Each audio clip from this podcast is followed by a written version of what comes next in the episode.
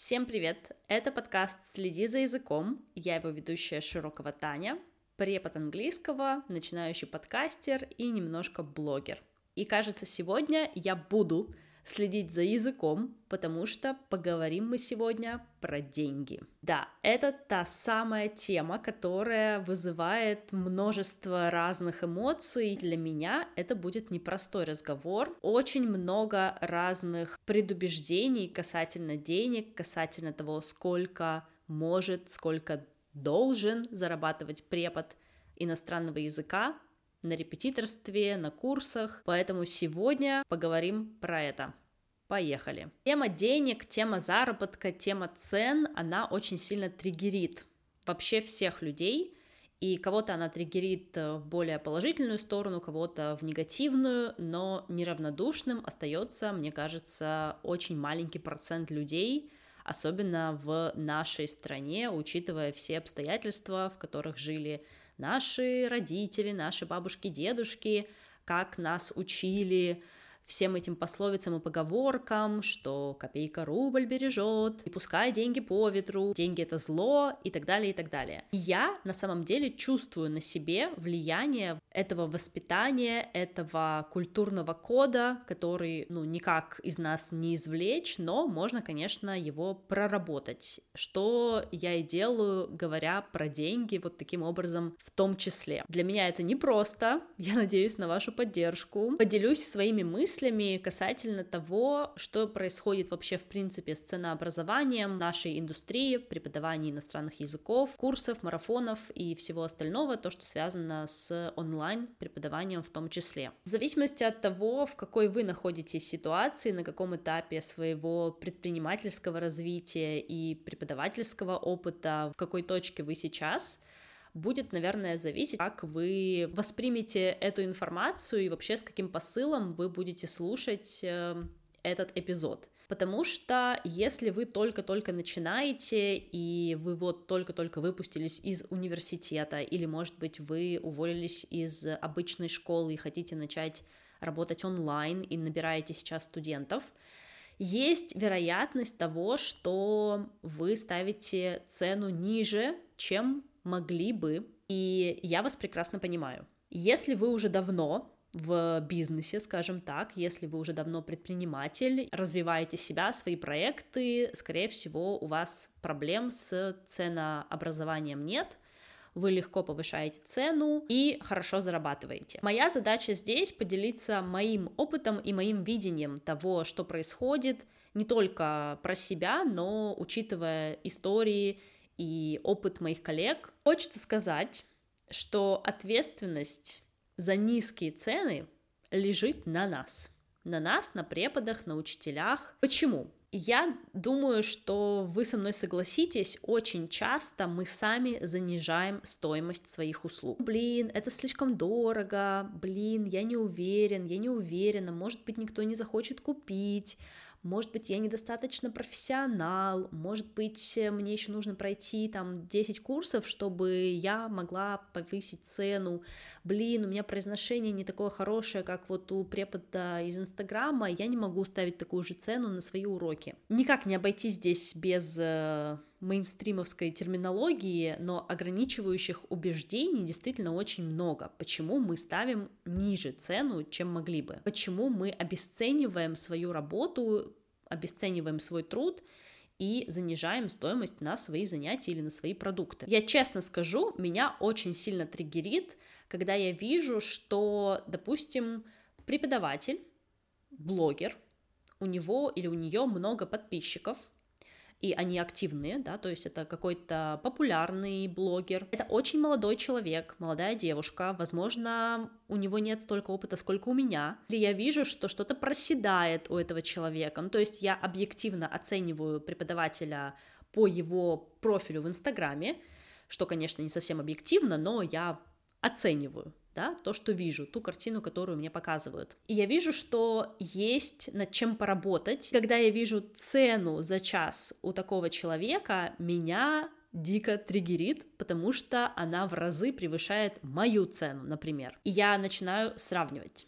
Это, конечно, самый худший сценарий, когда мы начинаем сравнивать себя с другими людьми. Это в целом плохо сказывается на нас, на нашей самооценке, поэтому никому не рекомендую, но, к сожалению, сама этим тоже грешу. Меня, конечно же, дико триггерит, потому что я понимаю, что я более опытный преподаватель, у меня может быть больше знаний, как языковых, так и педагогических, и в целом методических. У меня, например, больше каких-то успешных кейсов. В общем, можно перечислять все, что угодно, но моя стоимость за час в разы ниже, чем у начинающего препода, но более уверенного в себе. Здесь кроется, наверное, вот как раз первая причина, почему мы занижаем свою стоимость, потому что мы, блин, нафиг не уверены в себе. И эта уверенность, она может быть и личностная, и профессиональная. Особенно те, кто ведут свои блоги и пробуют себя как-то продвигать, мы сталкивались с синдромом самозванца. Прикол в том, что мы не уверены в себе, не уверены в том,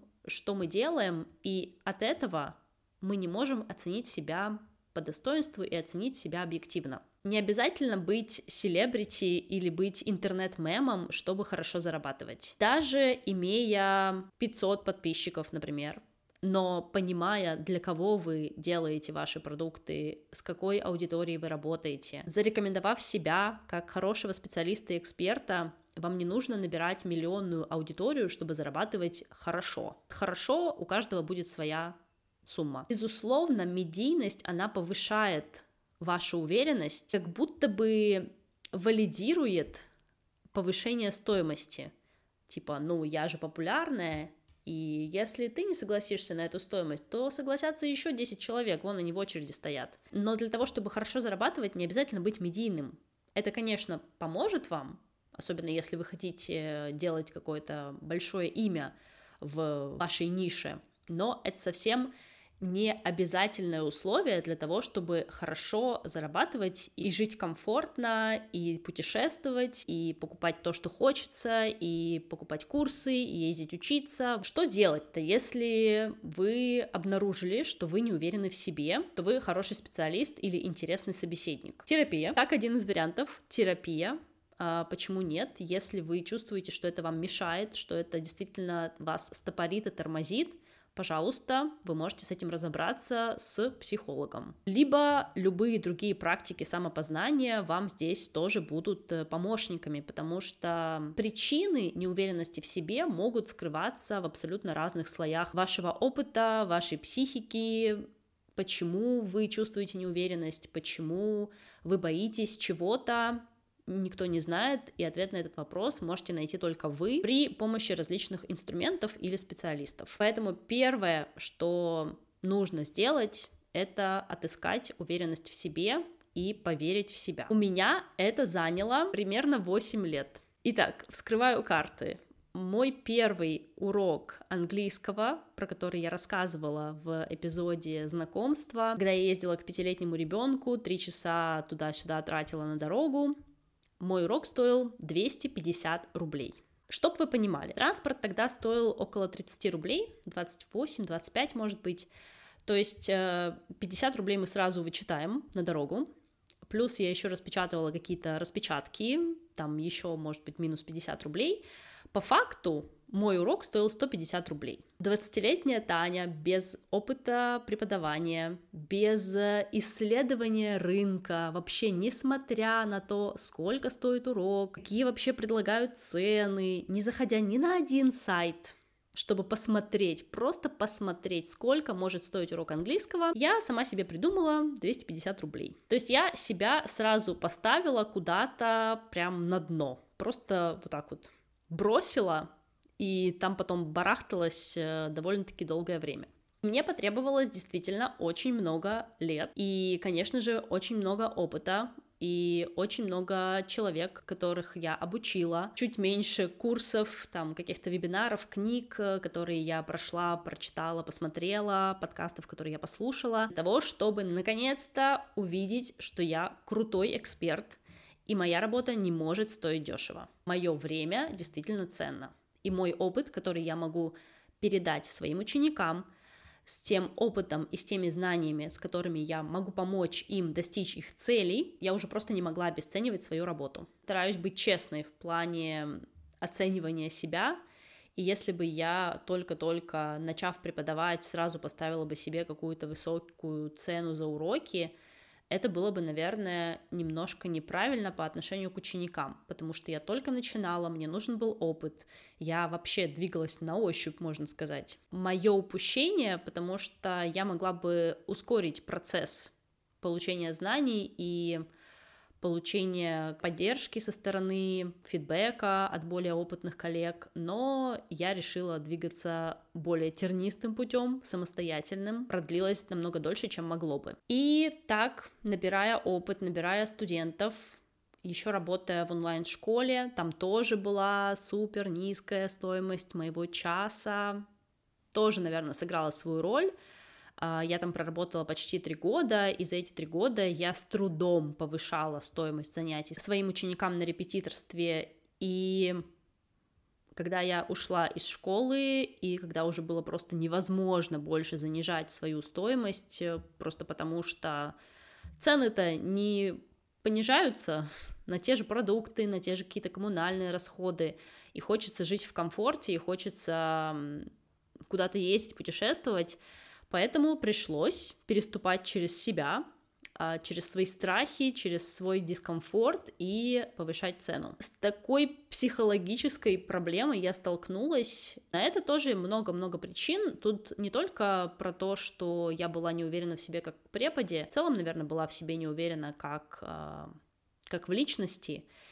И когда я начала набирать уверенность, я осознала, что я могу. Я вижу реакцию учеников, я повышаю цену, им окей, я повышаю еще им окей, и это тоже вселяет уверенность э, в меня, как в препода. Сейчас, оглядываясь назад, я смотрю на весь свой опыт, и если спросить меня, почему так дорого, но никто, кстати, вообще мне никогда не задавали этот вопрос, мне просто говорили, ну да, для меня это дорого, я, к сожалению, не могу позволить себе такое обучение сейчас, э, я напишу позже. Может быть, у тебя есть какой-то курс, э, как еще с тобой поработать. Но мне никогда не задавали, кстати говоря, по-моему, ни разу в жизни мне не задавали вопрос, почему так дорого. Это хороший знак, я считаю. Путь от 250 рублей за час до 2000 рублей за час я прошла почти за 8 лет. 2000 — это не какой-то супер высокий чек. Ну, то есть вообще это средняя стандартная стоимость урока. Конечно, вы найдете дороже и дешевле. Дороже, и я имею в виду, что я знаю преподавателей русскоговорящих, то есть это не носители языка, носитель не равно классный препод, помните, да, которые берут за час 5000 рублей, 7 тысяч рублей, 10. Ну, то есть, 2000 вообще это только начало. Но мне пришлось пройти сквозь такие терни психологические, свои какие-то внутренние переживания, чтобы прийти хотя бы к этой стоимости понимаете? Я надеюсь, что у вас таких проблем не было или не возникнет. У каждого своя история, у каждого свой опыт, э, свой путь. Мне, чтобы поверить в себя, нужно было много чего пройти и много чего осознать, и услышать фидбэки от своих студентов, от э, людей вокруг, о том, что я крутая, что я классная, что вообще я очень хороший преподаватель, очень хороший учитель и друг. К сожалению, да, мне потребовалась вот такая, скажем, валидация со стороны, чтобы поверить в себя. Но, наверное, если бы я начала терапию раньше, мне бы не пришлось э, тратить так много времени на то, чтобы это произошло. Но никто не знает на самом деле, поэтому это так, э, вопрос риторический. Но говоря про то, почему так дорого, почему вообще урок английского может стоить не 500 рублей и даже не тысячу, у меня есть несколько ответов на этот вопрос. Если я, как ученик, прихожу к преподу, допустим, у него урок стоит 3000, за что я плачу? Смотрите, если мы берем индивидуальные занятия, что получает ученик? Он получает ваш фокус и ваше пристальное внимание на него, на нее, только на этого человека. Все какие-то нюансы, произношение, грамматика, лексика. Максимально концентрируемся на одной личности, на одном человеке. Это не так-то просто, знаете. Вот э, некоторые люди считают, что преподавать, особенно онлайн, это что-то супер такое расслабленное, типа, да, просто сидишь, болтаешь. Ты сидишь и болтаешь, а в то же время в твоей голове происходит миллион процессов. Тебе нужно а, слушать человека, быть в контексте его повествования, вашего диалога, вашей истории, думать, какой вопрос ты задашь следующим, да, чтобы вывести его в нужное для достижения цели русло.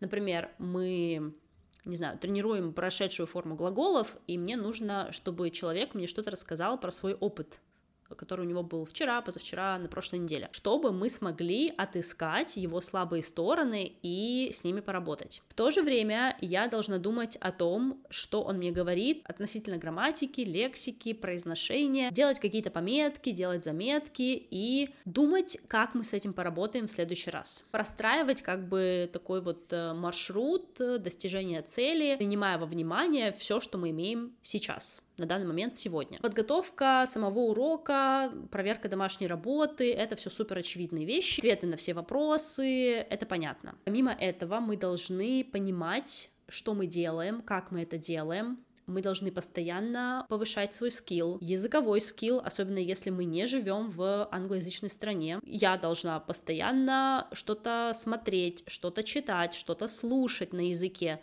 общаться с носителями, общаться с не с носителями, с иностранцами, быть в курсе каких-то языковых изменений. И это все занимает очень много времени, энергии, ресурса, всего, чего хотите, и денег в том числе. Я люблю то, что я делаю, это то, что меня заряжает на 100%, но невозможно и нельзя обесценивать то, что это действительно работа, и это не так-то просто коммуницировать с людьми. Возьмем сюда ситуации, когда что-то происходит, ты находишься в каком-то депрессивном состоянии, может быть, э, ты поругался с близкими людьми, но тебе нужно прийти на урок, выключить свои какие-то личные проблемы, включить свой профессионализм, может быть, даже натянуть улыбку, да, такое бывает, все внимание опять-таки отдавать своему ученику. Это тоже капец как непросто. Поэтому мой совет для всех преподов, для всех тех, кто работает индивидуально, либо в группе, но особенно тех, кто работает индивидуально с учениками – нам нужна терапия. Как все-таки поставить ту цену, которая будет адекватной вашему опыту, вашим навыкам, вашим знаниям и адекватной, в принципе, ситуации на рынке. Если мы с вами говорим про разных э, людей, про разных учеников, про наших разных клиентов, то они же тоже все с абсолютно разными запросами и с разным уровнем дохода. Давайте представим, вы идете покупать футболку в магазин Спортмастер, вы идете покупать футболку в Зару или в Луи Витон. А, три варианта цен, три варианта качества и три варианта того, как это будет выглядеть, как вы себя будете в этом чувствовать. Это все можно перенести на ценообразование в нашем преподавательском тичерском рынке. Я могу прийти э, к учителю за 500 рублей, но я абсолютно должна сразу же занизить все свои ожидания от такого занятия, потому что, потому что, ну, как, как это вообще? Я могу прийти к преподавателю за 2000 рублей, и у меня будут определенные ожидания от этого урока. Я могу пойти к преподавателю за 7000 рублей, и ожидать э, чего-то еще. Поэтому вы должны подумать, на какую аудиторию вы ориентируетесь, кто ваши потенциальные студенты, с каким они заработком, какой у них образ жизни. В общем, вам нужно подумать про свою целевую аудиторию.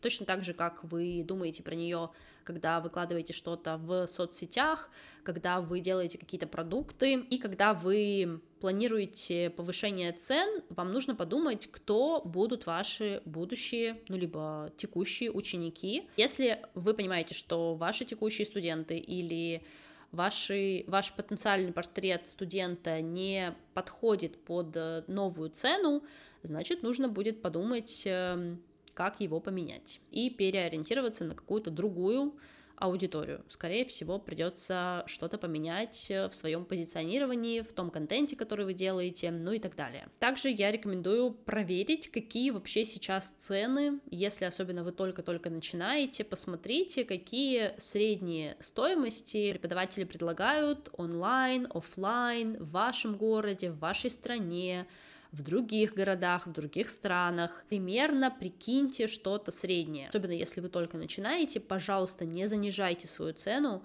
сделайте ее хотя бы средней по рынку. Чем вообще чревато занижение цен? Мы приучаем наших клиентов, наших студентов к тому, что урок может стоить дешево, и к тому, что работа учителем, работа репетитором — это что-то, что можно обесценить и за что можно сильно много не платить. Давайте уже поменяем эту ситуацию, пожалуйста, и будем адекватно себя оценивать и свою работу. Я иногда, когда вспоминаю, в принципе, не то чтобы все свои обучения или книги или какие-то курсы, которые я смотрела, проходила, а в принципе все те уроки, которые я провела, и сколько всего я осознала в процессе работы, я, честно, офигеваю.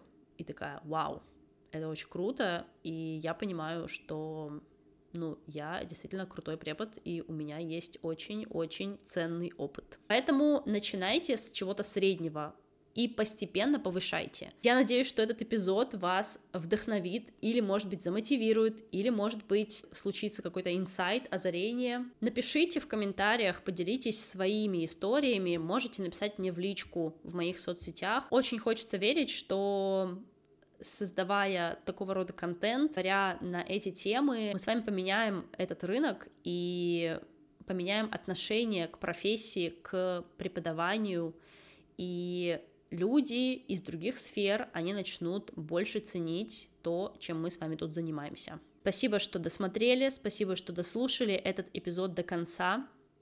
Я с вами прощаюсь. Оценивайте подкаст, ставьте 5 звездочек на Apple Podcast, ставьте лайк на Яндекс Музыке, пишите комментарии. Мне очень важно наше с вами общение. До новых встреч в новом эпизоде. Увидимся. Пока.